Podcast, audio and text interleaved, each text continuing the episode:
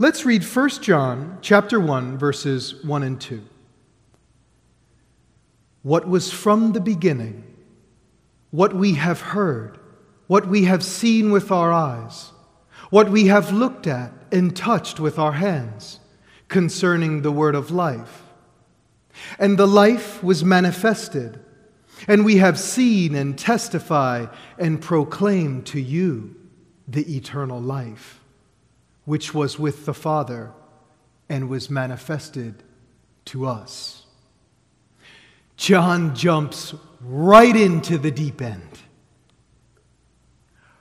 I need to tell you, we encountered God. This is really important because before we can understand the church's mission, we have to understand God's mission. For the church's mission is derived from, and indeed the very propagation of, God's mission. So, what I'd like to do is instead of me telling you in my own words what the mission of God is, I have sifted through the entire letter of 1 John and extracted his words, God's very word, so that we can hear from him what God's mission is. Listen closely what was from the beginning, the eternal life, which was with the Father, was manifested to us, Jesus Christ, the Son of God, appeared for this purpose to destroy the works of the devil. The blood of Jesus, God's Son, cleanses us from all sin. If we say that we have no sin, we are deceiving ourselves, and the truth is not in us. If we confess our sins, He is faithful and just to forgive us our sins and cleanse us from all unrighteousness. We have an advocate with the Father, Jesus Christ, the righteous, and He Himself is the propitiation for our sins. The Father has sent the Son to be Savior of the world. God is love. By this, the love of God was manifested in us that God has sent his only begotten Son into the world so that we might live through him. This is the promise that he himself made to us eternal life. God has given us eternal life, and this life is in his Son. God is light and in him there is no darkness at all. If we believe and walk in the light as he is in the light, we have fellowship with him and with one another forever, and our joy will be made complete.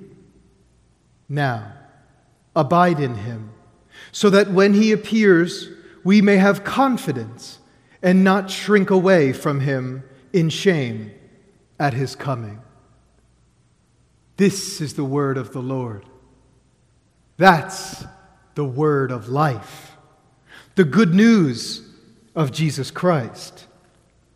That's also the mission of God to reconcile and restore all things corrupted by sin back to Himself, but especially His people, the apple of His eye among all His creation and he's coming back to consummate his mission with final judgment and full cosmic renewal. Amen?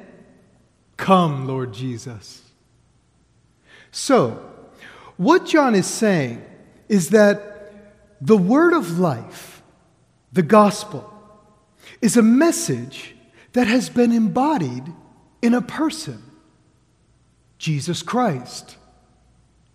We heard him. We saw him. We looked at him, gazed upon him, touched him.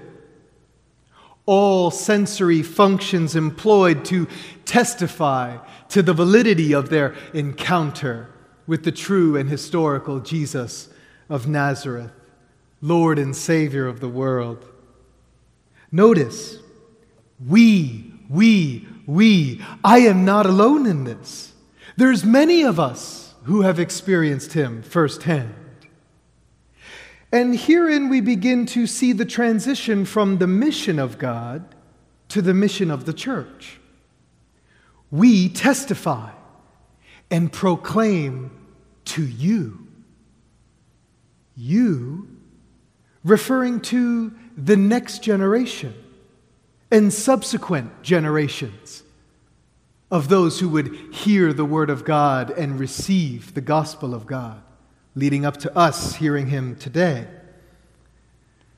The mission of God has been accomplished through the person and work of Jesus Christ and is being applied through his Spirit and the, pro- the proclamation of the gospel throughout the world.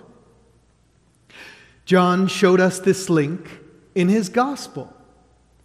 Remember John chapter 17, where he records Jesus' prayer to God the Father, saying, Father, I have accomplished the work that you have given me to do.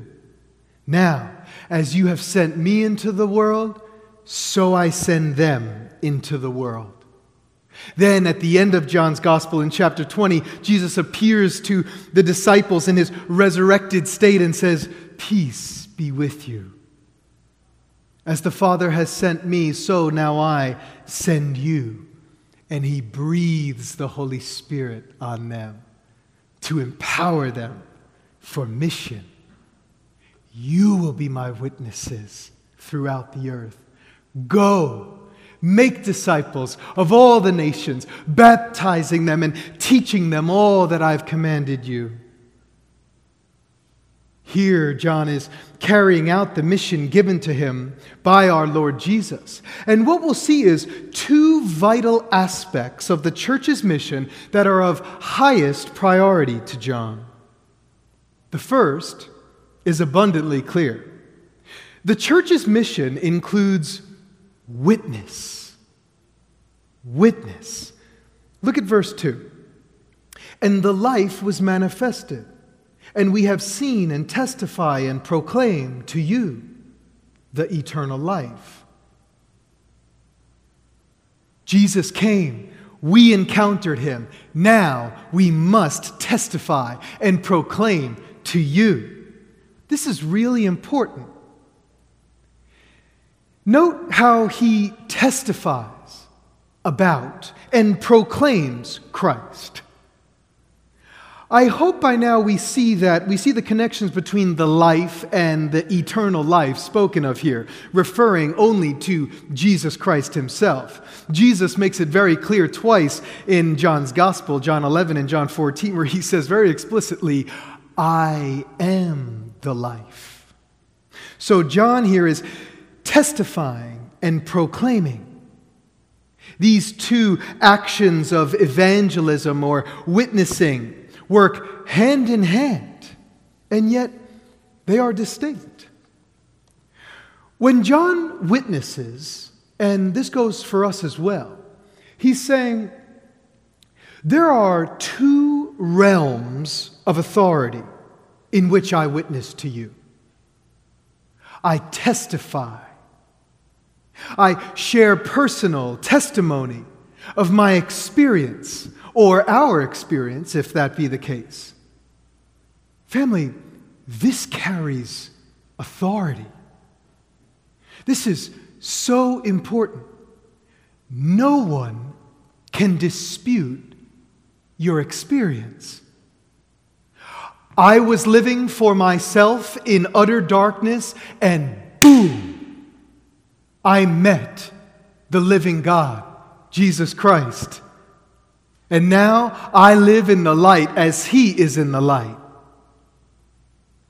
My boys at home, family, friends, those who knew me all my life up to age 27, they might reject the message of the gospel. But they cannot reject that I was a thieving, drug addicted criminal who loved all things dark. And now I'm a pastor at a church, overseeing the well being of others. What?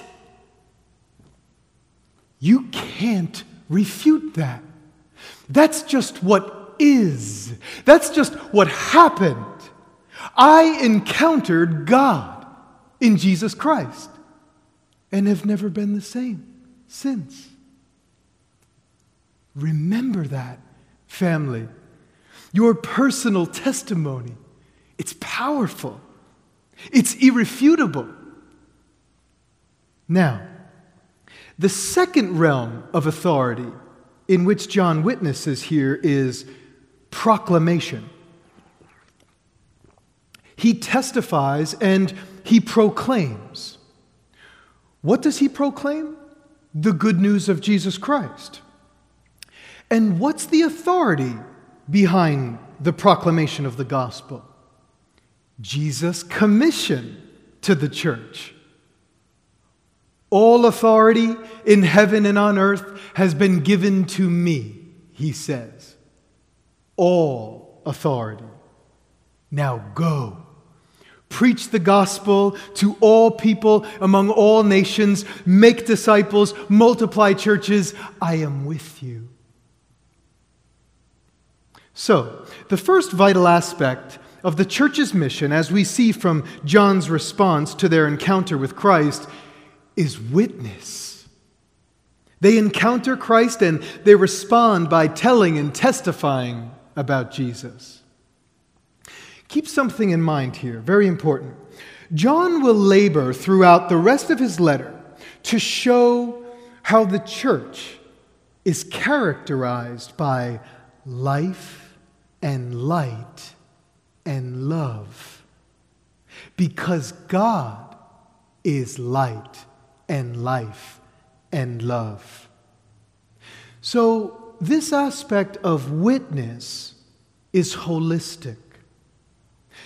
It includes the proclamation of the gospel in word as a priority and demonstration of the gospel in deed as a necessity. Our witness includes our identity, who we are. We are a loving people filled with light and life. People may reject the message of the gospel, but they should love being around us. Kids, that includes you. As you enjoy your time growing up and getting to know Jesus more and more with other kids, either here at church or at school, whether in kids' clubs, in, in your groups, or in VBS or weekly events, be sure that you're sharing with others what you're learning about Christ. Be sure to sure how to, sh- to share how Jesus is answering your prayers, how he's at work in your life, in your family's life, how good he is to you. Now, let's look at another aspect of the church's mission. Look at verse 3. What we have seen and heard, we proclaim to you also.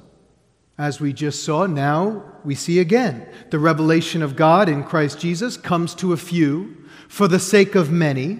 The gospel comes to us to be spread through us to you and you and you now look back at the text. So that, let's just stop for a second. A purpose statement is coming. It's important to note that whenever you see in order that, so that, that, what follows is usually a purpose for or result of what precedes it. And this is big. Look at verse 3. The gospel came to us, we shared it with you, so that you too may have fellowship with us. And indeed, our, follow, our fellowship is with the Father and His Son, Jesus Christ. Now, this is interesting. Why doesn't John say, so that you'll have salvation? He says, so that you'll have fellowship with us and God. I believe that what John is insinuating is that salvation, in its widest sense, is fellowship, reconciliation with God, fellowship with God and one another. That's what eternal life is. Jesus says so. In his prayer in John 17, he says, This is eternal life, that they might know you, that they might know us forever. And God doesn't merely save individuals, God, through the death of his Son, has purchased a community, an everlasting fellowship, his church an indissoluble fellowship that is forever characterized by worship. Worship. Worshipping together in loving harmony the one true God and Savior. Remember Preacher Harding's message from John 4? Jesus said, For such worshipers, God seeks. He longs for more and more worshipers in loving fellowship to himself and one another. That's Jesus' inheritance. That's the reward of his work. People from all nations, of all tribes and all tongues, of all times, worshiping him forever and not only does God long for more worshipers, so does John. John longs for more worshipers of God. John longs to make Christ known, to make disciples, to multiply the fellowship. John longs to keep building and building up Jesus' church. Why? What's driving him? Look at verse 4. These things we write so that our joy may be made complete. Joy is what drives John. From joy, for joy. From joy, since the moment of his first encounter with Christ for joy that abounds on mission for Christ. John knows that the more he makes Christ known, the more disciples will be made, the more the fellowship grows, the greater the worship, the greater the joy. Now, Sadly, this drive of John's is foreign to many Christians. It would seem as if too many professing believers view evangelism and discipleship as merely a duty instead of a delight a responsibility that we know we have to do, but just don't feel the drive to prioritize. Well, do you know God? Do you know the way, the truth, and the life? Have you believed and received Jesus? Are you filled with eternal life? If not, then come to Jesus. Listen, he says. I stand at the door and knock. He who hears my voice and lets me in, I will come in and we will feast Joy will overflow because I am the fountain of life. The choice is yours. Will you let him in and embrace him unto eternal joy? Or will you refuse? Will you keep him out for whatever your personal reasons unto eternal grief and despair? You know, I love this passage in 1 John. Why? Because it's so sincere. This whole letter is sincere. It shows so much of the Apostle John's heart. John knows of the direct link between mission and joy. He's just demonstrating the same heart and words of Jesus. In John 17, as we referenced earlier, Jesus prays, As you sent me into the world, so I send them. Then he prays for the saints. And then a few verses later, he says, I say these things so that they will have my joy complete in them. John and the apostles have that joy. And we see it demonstrated in his drive for the true fellowship and increasing joy of the church. In a sense, you can hear John standing outside at the door with Jesus and the rest of the saints, urging to open up.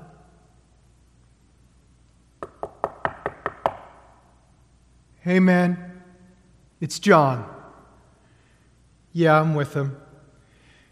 Look, man, you want to open this door. Listen to me. He is who he says he is. This is real, bro. I'm telling you. I know it's lonely in there. I know you're not satisfied. I know you're running out of food and water. He is real, man. I wouldn't be here if he wasn't. He really cares for you. I care for you. I want to see you well, man. I want to see you fulfilled. I want to see you at peace, bro. We're here for you. We're all here for you. We got stories for you, man. Stories upon stories of how good He really is. Just open up let him in. Taste and see for yourself what we mean. When was the last time you told someone about Jesus because you really cared about their joy? That they would share in the same joy that you have in Christ. For John, that's what it's all about. The goal of the church's mission is joyous fellowship, everlasting, joyous fellowship with God and His church. Now, a word of warning. The crisis being experienced in the local churches that John is writing to involves other fellowships, forming and surfacing, luring church members away from the one true fellowship of God. And we likewise today have many, many fellowships calling for our attention and allegiance. Republican fellowships, join us.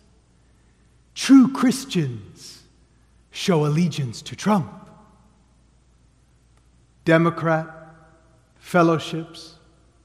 Join us. True Christians oppose Trump. There's independent fellowships, libertarian fellowships, black fellowships, white fellowships, brown fellowships, all claiming allegiance to the same Lord and Savior, and far too many standing in direct opposition to one another. There's conspiracy fellowships.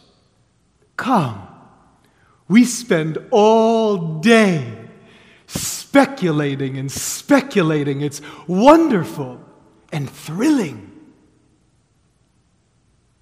Didn't Jesus say we should be looking for signs? Maybe you can make some connections too. We use the Bible in our group. And of course, this year there's La Resistance. Oh, you haven't heard of La Resistance? Well, then maybe you've heard an appeal like this Come. Join us. We're the true, fearless Christians. We resist any and all limitations imposed on us that might hinder the fullness of our freedoms, whether inside or outside the church. We're doing our own thing. After all, we are the church, right? I'm partially joking and dead serious. I'm dead serious because this is real and it is now. And these fellowships can be lethal. Be careful, church. Satan prowls around, even taking the form of light at times seeking to divide, devour, and destroy the church's mission. Oh, family, guard yourselves from idols. Family, we need to hear and feel John's burden in his letters. He makes it clear that we should avoid any breaks in fellowship. But if such a rupture happens, say if a global pandemic were to break out, or if true political, religious persecution were to come upon us, like in many countries of the world, including our brothers and sisters in the Middle East, then John counsels us stay connected to the united body in close fellowship, sharing the same common purpose in worship and witness. Based on the word of truth, in obedience to God, under biblical leadership, whose, whose allegiance is to King Jesus alone. Loving one another, caring for one another, persevering together through hardship in the church Stay as close as possible to your church fellowship. And in so doing, you will remain in pure, undisrupted fellowship with God in unshakable joy. That's the message of 1 John.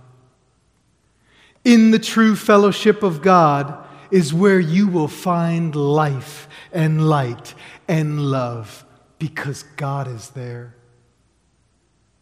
Let's be diligent and especially discerning in the Word to stay committed to God and one another, family. The goal of the church's mission is joyous fellowship, everlasting fellowship with God and His people.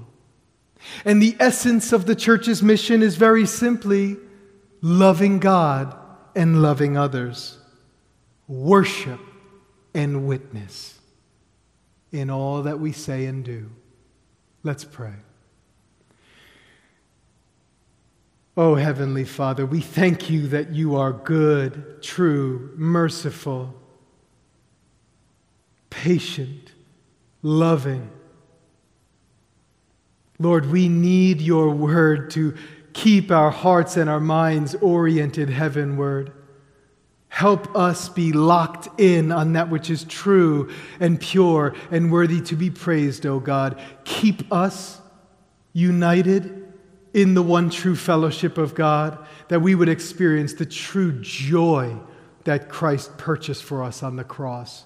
Fill us up, Lord, with your Holy Spirit. Send us out into the world on mission for your great name's sake and the world's sake, we pray. In Jesus' name, amen.